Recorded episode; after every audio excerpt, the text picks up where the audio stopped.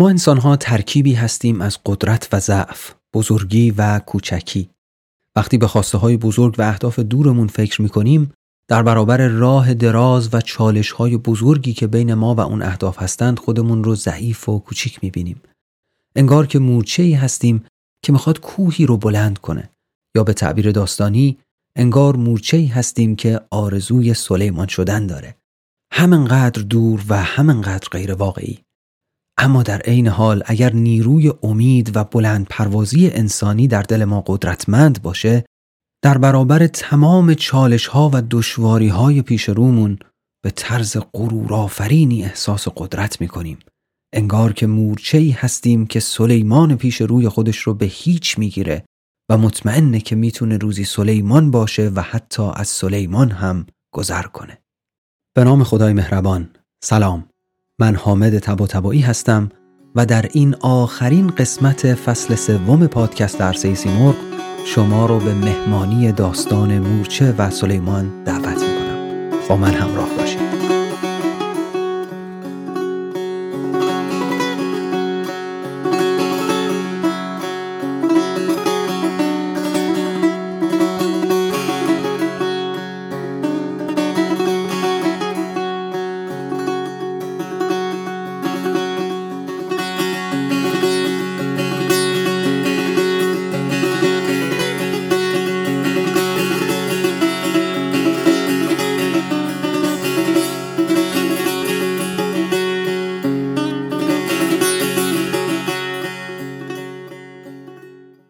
داستان مورچه و سلیمان؟ خب ریشه قرآنی داره اما خارج از چارچوب قرآن یا از طریق منابع روایی و یا از سرچشمه ذهن داستان پرداز آدمهایی که این داستان رو میشنیدن و نقل می‌کردند خیلی جزئیات و شاخ و برگ و طول و تفصیل پیدا کرده که البته این جزئیات و طول و تفصیل های اضافی بعضی وقتا خیلی هم شیرین و دلپذیرن. من یک نمونه از این نسخه های بست داده شده داستان رو برای شما می‌خونم. از تفسیر ابوبکر عتیق نیشابوری که از نمونه های بسیار زیبا و شیرین نصر قدیم فارسی است در قرن پنجم هجری. متنی که خواهم خوند بر اساس گزیده ای از این تفسیر به همت یحیی مهدویه که البته در بعضی جاهاش برای روانتر شدن متن از بعضی نسخه هم استفاده کردم. کتاب داره درباره سلیمان صحبت می‌کنه و درباره فرش سلیمان که روی هوا پرواز می‌کرد و چه خصوصیت هایی داشت تا می‌رسه به داستان مورچه و سلیمان به این شهر.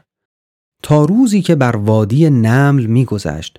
نمل یعنی مورچه و وادی نمل هم یعنی سرزمین مورچه ها سلیمان رسید به وادی نمل سرزمین مورچه ها تا روزی که بر وادی نمل میگذشت موری نامش منظره می‌گفت ای موران در خانه های خیش شوید تا لشکر سلیمان شما را نکوبد و ایشان ندانند. باد آن سخن را به گوش سلیمان رسانید.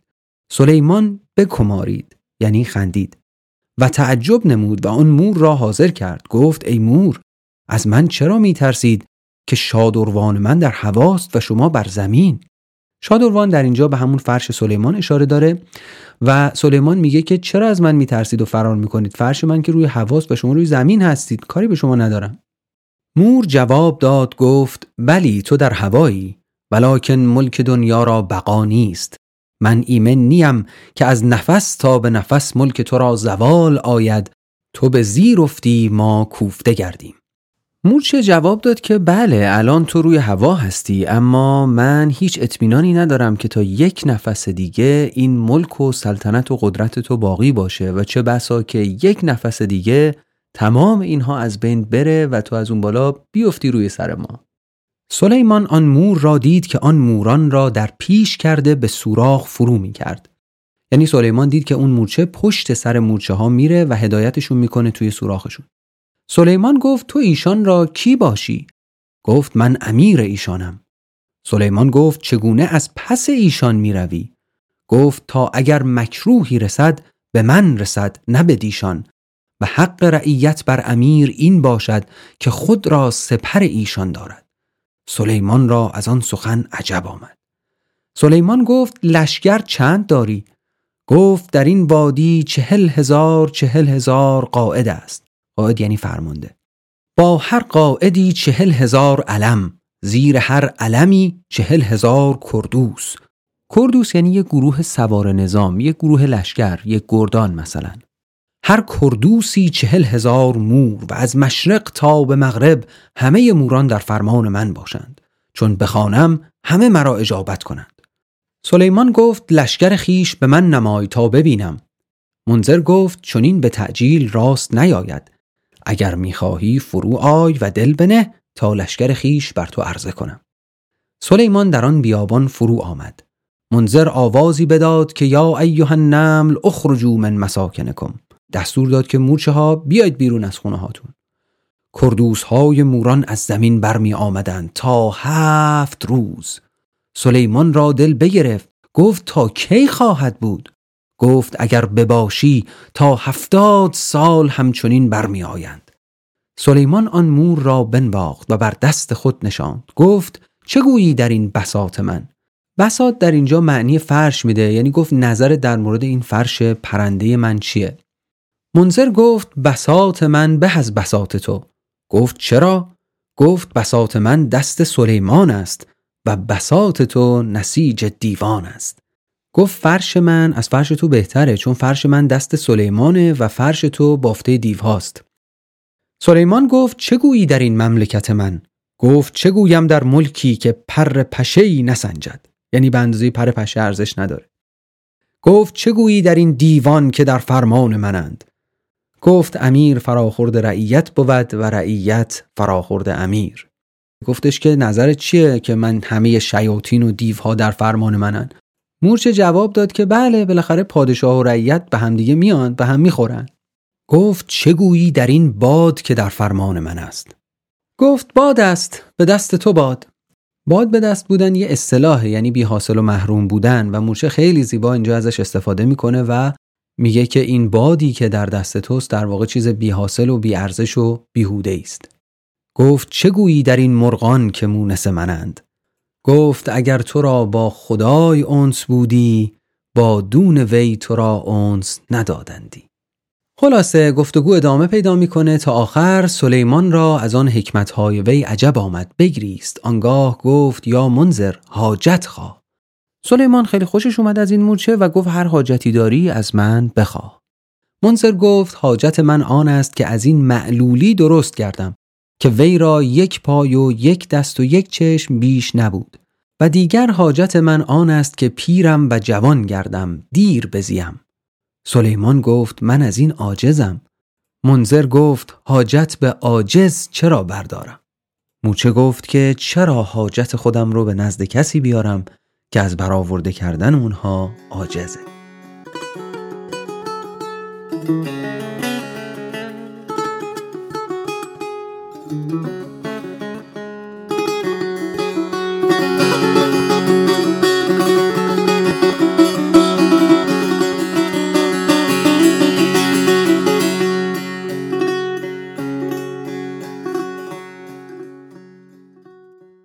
اونچه که در نقلی که از داستان مور و سلیمان شنیدیم خیلی پررنگه قدرت و صلابت و بینیازی مورچه است در برابر سلیمان با تمام تفاوت خردی و بزرگی که بین مورچه و سلیمان وجود داره. البته در ادبیات ما این قضیه رو برعکس هم دیدن. اینکه سلیمان با همه بزرگیش داره با مورچه حرف می‌زنه هم خب قابل توجهه. مثلا اون بیت بسیار معروف و حافظ که نظر کردن به درویشان منافی بزرگی نیست. سلیمان با چنان حشمت نظرها بود با مورش. و باز داستانهای دیگری که مثلا مورچه ران ملخی میاره و هدیه به سلیمان می‌کنه یا می‌خواد با ران ملخ سلیمان رو و تمام لشکریانش رو پذیرایی بکنه. و خب سلیمان دست رد به این هدیه او نمی‌زنه. و کریمانه با او مواجه میشه. اما این جنبه از داستان خیلی مورد توجه من در این قسمت از پادکست نیست بلکه تمرکز ما روی وجه دیگر قصه است. یعنی بزرگی و قدرت مورچه در عین خوردی و در عین حقارتش در برابر سلیمان. یک جنبه دیگه از این بزرگی و بینیازی رو ما در شعری از پروین اعتصامی می‌بینیم. در این شعر که الان اون رو براتون به طور کامل خواهم خوند سلیمان موری رو می‌بینه که به زحمت داره غذا جمع می‌کنه و بهش اعتراض می‌کنه که آخه بابا تو چرا انقدر خودتو زحمت میدی؟ خب بیا سر سفره من انداختم اونجا در کاخ و از این مشقت راحت باش و خلاصه ریزخور خانه سلیمانی ما باش. و خب مور جوابی میده که از زبان پروین اعتصامی بزرگ خواهیم شنید.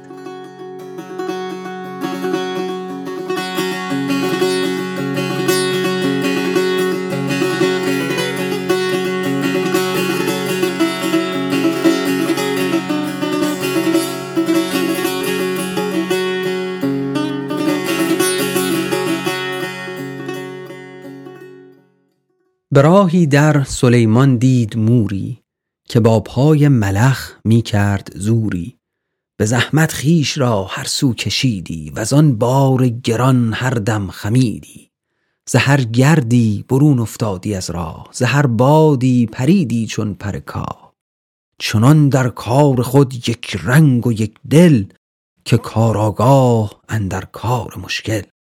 چنان بگرفته راه سعی در پیش که فارغ گشته از هر کس جز از خیش نش پروای از پای افتادن نش سودای کار از دست دادن. به تندی گفت که ای مسکین نادان چرایی فارغ از ملک سلیمان؟ مرا در بارگاه عدل خان هاست به هر خان سعادت میهمان هاست بیا این ره به قصر پادشاهی بخور در سفره ما هرچه خواهی. به خار جهل پای خیش مخراش به راه نیک بختان آشنا باش. ز ما هم اشرت آموز و هم آرام شما هم صبح خوشدل باش و هم شام. چرا باید چون این خونا بخوردن تمام عمر خود را بار بردن؟ رهست اینجا و مردم ره گذارند مبادا بر سرت پای گذارند. مکش بیهوده این بار گران را. میازار از برای جسم جان را.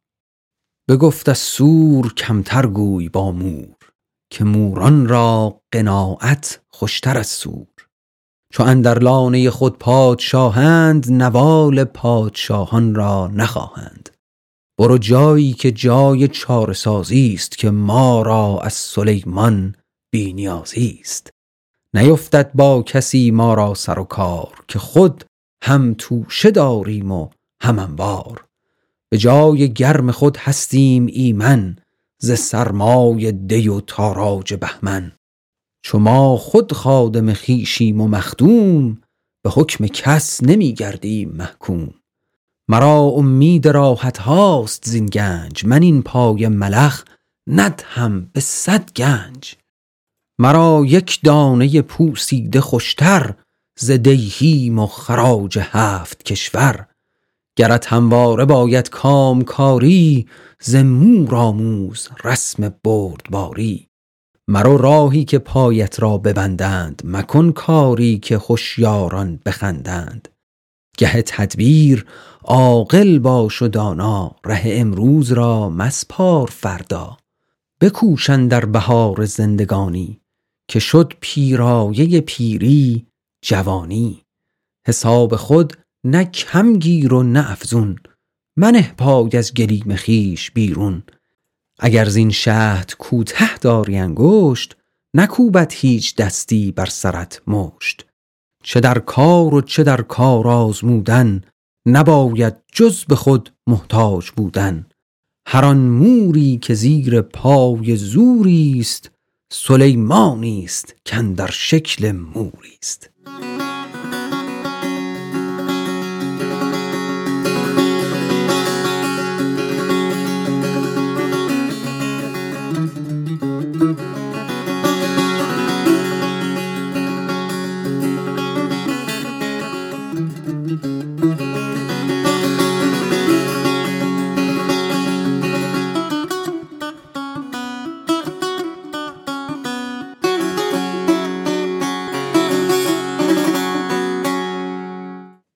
دیگر از تصویرهای قدرت و شهامت مور در ادبیات ما موری است که می‌خواد سلیمان باشه. در نگاه اول این آرزو خیلی احمقانه به نظر می‌رسه نه؟ مور آخه چطور می‌تونه سلیمان باشه؟ اما مولانا چون این آرزویی رو احمقانه نمی‌دونه بلکه به ما میگه اگر طلب سلیمان شدن در دل موری حقیقی باشه جوری که تبدیل بشه به جستجوی مستمر اون وقت هیچ جای تعجب نیست که مور واقعا روزی سلیمان بشه. به همین جهت مولانا میگه ما این حس طلب رو در دل خودمون خیلی باید جدی بگیریم.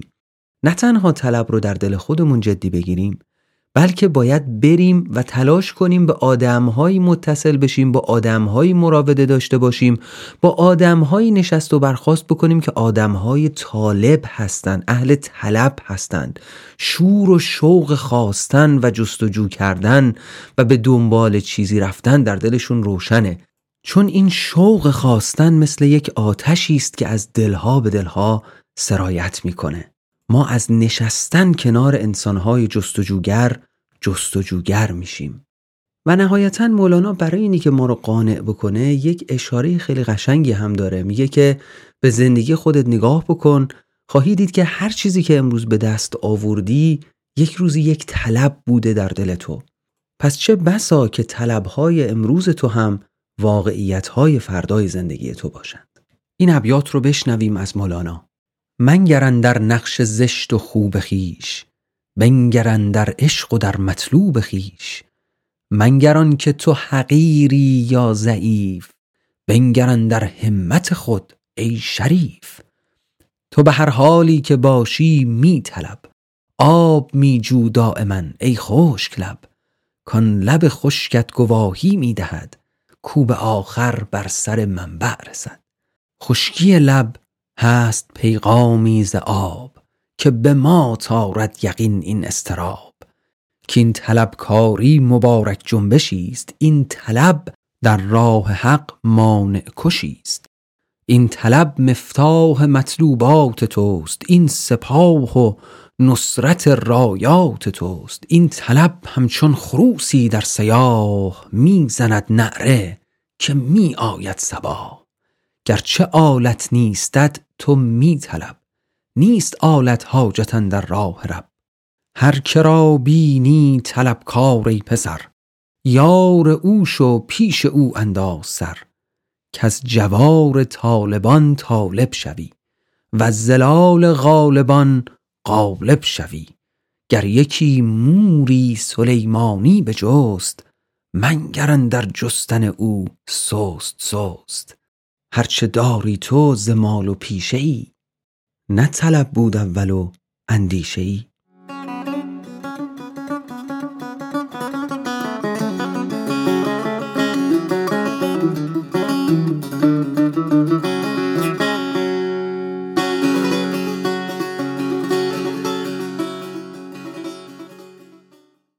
در نهایت و به عنوان آخرین شعر فصل سوم پادکست در عرصه سیمرغ غزلی خواهید شنید از میزبان خودتون در عرصه سیمرغ از کتاب ضرب شوق که در یکی از ابیاتش به همین مضمون سلیمان شدن مور اشاره می‌کنه.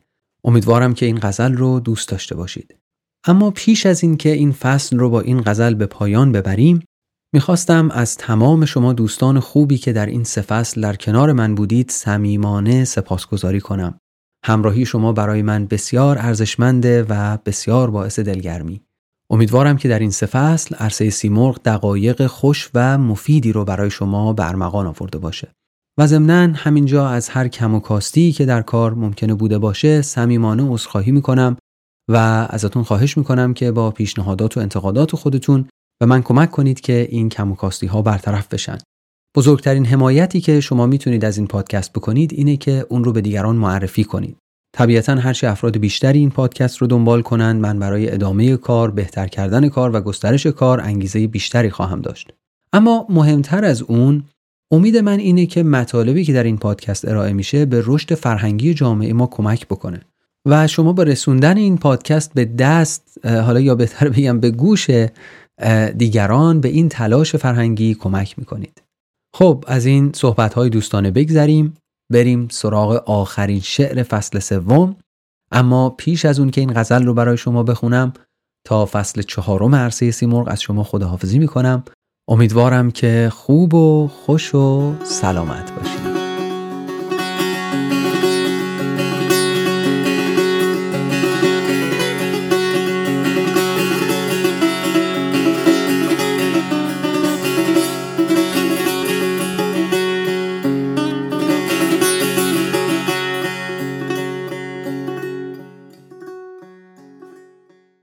خسته جانیم ز حیوان بودن جانور خویی و بی جان بودن.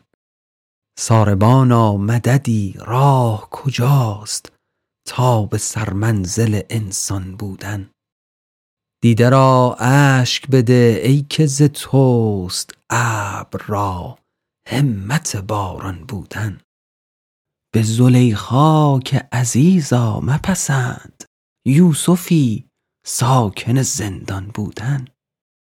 مورم اما به امید تو مرا هست سودای سلیمان بودن. نامه خویش نمودم پیوست به امان نامه رحمان بودن.